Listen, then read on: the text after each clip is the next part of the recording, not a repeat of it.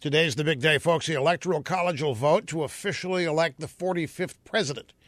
The outcome is not in doubt. The AP tried to reach all 538 electors and got hold of 330 of them. AP concludes that an anti Trump revolt is not going to happen. Boo hoo. They tried. The liberals tried. The electors say their email accounts and their phone lines have been swamped, their mailboxes have been stuffed with handwritten letters.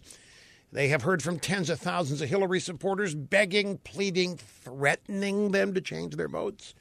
Some of the harassed electors are not even Trump supporters, but they feel bound by duty, by history, by party loyalty, and the law to cast their votes for Trump and reflect the will of their states. Meet Hector Maldonado, Republican elector. He's a Mexican immigrant and an Army veteran who now serves in Missouri's National Guard. He supported Ted Cruz he told the AP he took an oath to fulfill his duties in the Army, but his first oath on becoming a U.S. citizen was to support the Constitution. And he's proud to keep his promises and execute his oath. Since the election, the left has held violent protests in the streets. They've cried, they've moaned all over the drive by media, and they've come up with this pressure campaign on electors. After today, it's time for them to accept the fact that they lost. But they won't you mark my words, they won't.